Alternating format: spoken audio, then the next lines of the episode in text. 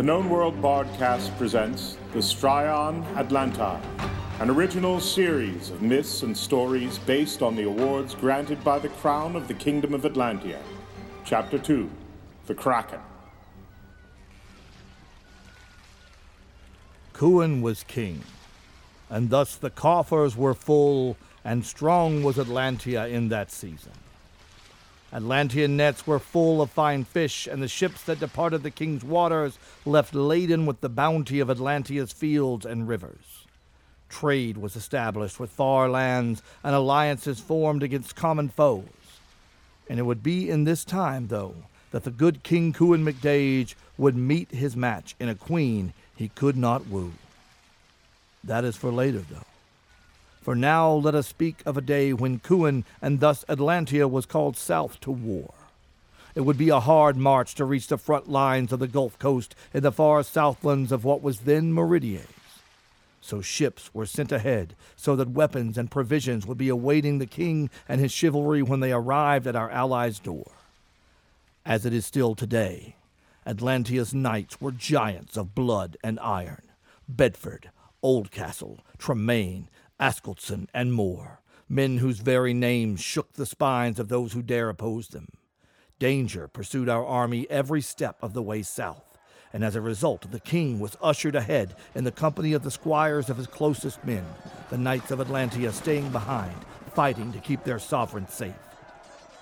Upon arriving at the Gulf shore, Cuan expected to be greeted with his ships bearing weapons, foodstuffs, horses, and fresh men, but the ports in Meridies stood empty that day, and worry hung heavy on Cuan's brow. His knights still days away, he turned to the band of squires that had brought him safely to their allies' hold. The senior among them, a less than a giant of a man called Bors, swore to his king that he and his men would scour the shoreline and find what had become of the ships. And so they did. No sign found they of Atlantia's sea-bound treasure. Instead, they found strange sailors of a distant land who barely spoke the tongue of Atlantia, washed up and wasted on the shore. These stammering men told of a sea turned to blood by a black shadow. They told of ships boarded, taken, and burned of a sigil that screamed horror across their now shattered minds. The Kraken! They ranted. Bigger than your ships, bigger than the Blue King's ships, big enough to block out the sun. Surrounded, all around the sea is not safe. That all, all is lost. All is lost. Bors Boden and the brave red belts of Atlantia returned to their king, told him of the maddened sailors and of the ship bearing apparently a kraken sigil, and asked for their king's blessing to board an allied ship and go to find the pirates, burn them where they were anchored, and return with Atlantia's bounty. Filled with pride at the valor of these not yet knights, Cuan gave his blessing, and with a borrowed ship, the squires of the Azure Throne sailed into the setting sun to bring home their monarch's war fund. Days passed. Man by man, the mighty chivalry of Atlantia arrived on the shore, battered from the constant battle and the long journey south. They asked after their squires. Cuan faced his men and told them of the valiant mission and how it had been days since they had sailed forth, and he feared them lost. Enraged at the idea that such young and bold Atlantean warriors be taken from them so soon, Cuan and his knights boarded a second ship and set course after the young squires. The horrors of the Gulf War raged around the brave Atlantean knights as they made their way across far waves in search of their lost war sons and the treasures of Atlantia.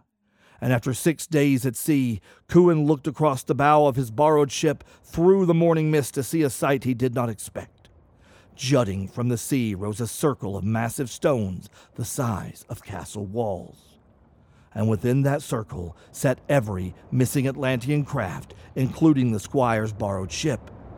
Completely befuddled by this, Cuan was about to order his crew to drop anchor when from out of the mist came a massive shadow of a monstrous ship, black in hull and sail. This, thought King Cuan, it must be the Kraken the stranger spoke of. We must rally, save our boys, and the. But before Cuan could stir a foot to seek a foe, the decks of the ships were suddenly manned by the squires and the crews of the stolen ships, but they were different somehow. They moved with unnatural grace, leapt from deck to sea stone, back to mast, like the heroes of ancient myth. Cuan saw Bors Boden lead three young squires as they flung themselves into the sea, swam across the divide to the massive incoming ship, scale its side, and begin to take heads as they tore through the black clad warriors manning the phantom ship.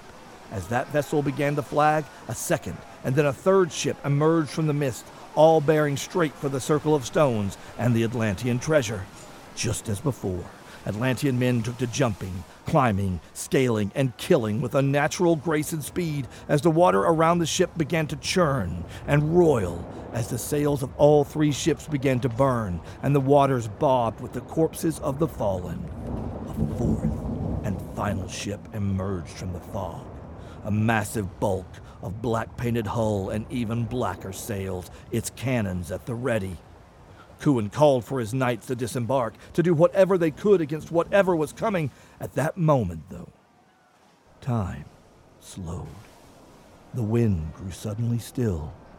The enormous pirate ship loomed, but before a single shot could be fired or line could be thrown, the surface of the sea ruptured with the force of Poseidon's own roaring voice. Enormous golden tentacles shot forth from the briny froth, ropey links as thick as tree trunks wrapped around the pirate's great black beast, crushing timbers, and began pulling it into the depths. Screams echoed as men tried to leap clear and swim free, but smaller strands of golden sinew snared them and dragged them into the embrace of the bloody sea. The men of Atlantia retreated to their ships as all watched as the massive pirate dreadnought collapsed on itself under the crushing strength of this impossibly huge creature and was pulled below. Cuan and his knights stood awestruck. No sooner had the last of the sails of the taken vessel sunk beneath the surface than the queen of the Kraken, attended by her largest sons, rose into her full and terrifying height before King Cuan of Atlantia and his assembled chivalry. Her voice slipped into Cuan's mind, as the voice of such creatures do, and spoke to him, one monarch to another. Land King, I thank you for the rich gifts of tribute you have sent me here in my place of spawning. I thank you for the gold and gems and spices and grain, but I am puzzled. What use have I for such things? I had excused your ignorance because, after all, you are an air breather, and we know how you people are. But then, oh, then you sent me these. The queen gestured with a tentacle that dwarfed the king's ship at the assembled red belts, especially this one, said the queen as she wrapped a tentacle around a young Bors Boden and bore him gently to kneel before his stunned and silent king. These are a tribute worthy of a queen. Such courage and skill. They took my blessing and the magic of this place and defended my children like champions until they hatched. You see, those black sails have been stealing my young for years, trying to breed our kind for their own uses, and it never ends well. So thank you, my royal cousin. But now our spawning season has ended, and we shall return to the mysteries below. So you may have them and your other tributes back. Before I go, though, I would reward my champions. I have asked them about the belts they wear and what they signify, and they explained to me that they were not yet found worthy to wear a king's mark of white. But I think they are more than worthy to bear the mark of a queen. As the queen spoke, one of her smaller children, the size of a small wagon, heaved a mighty stone chest onto the deck of Cuan's ship, and it sprung open. Inside lay hundreds of finely made medallions, all in the image of the Queen of the Kraken. Mark them in memory of me, Drylander. Mark them as the best of those who you have not yet marked yourself. With that, the greatest beast of the deep, slipped beneath the waves and was gone. It was on that day that young Bors Boden was named the premier of the newly formed Order of the Kraken, an order that would forever count those that would stand against impossible odds and still serve with grace, humility, and power, all worthy of one day being a knight of the society.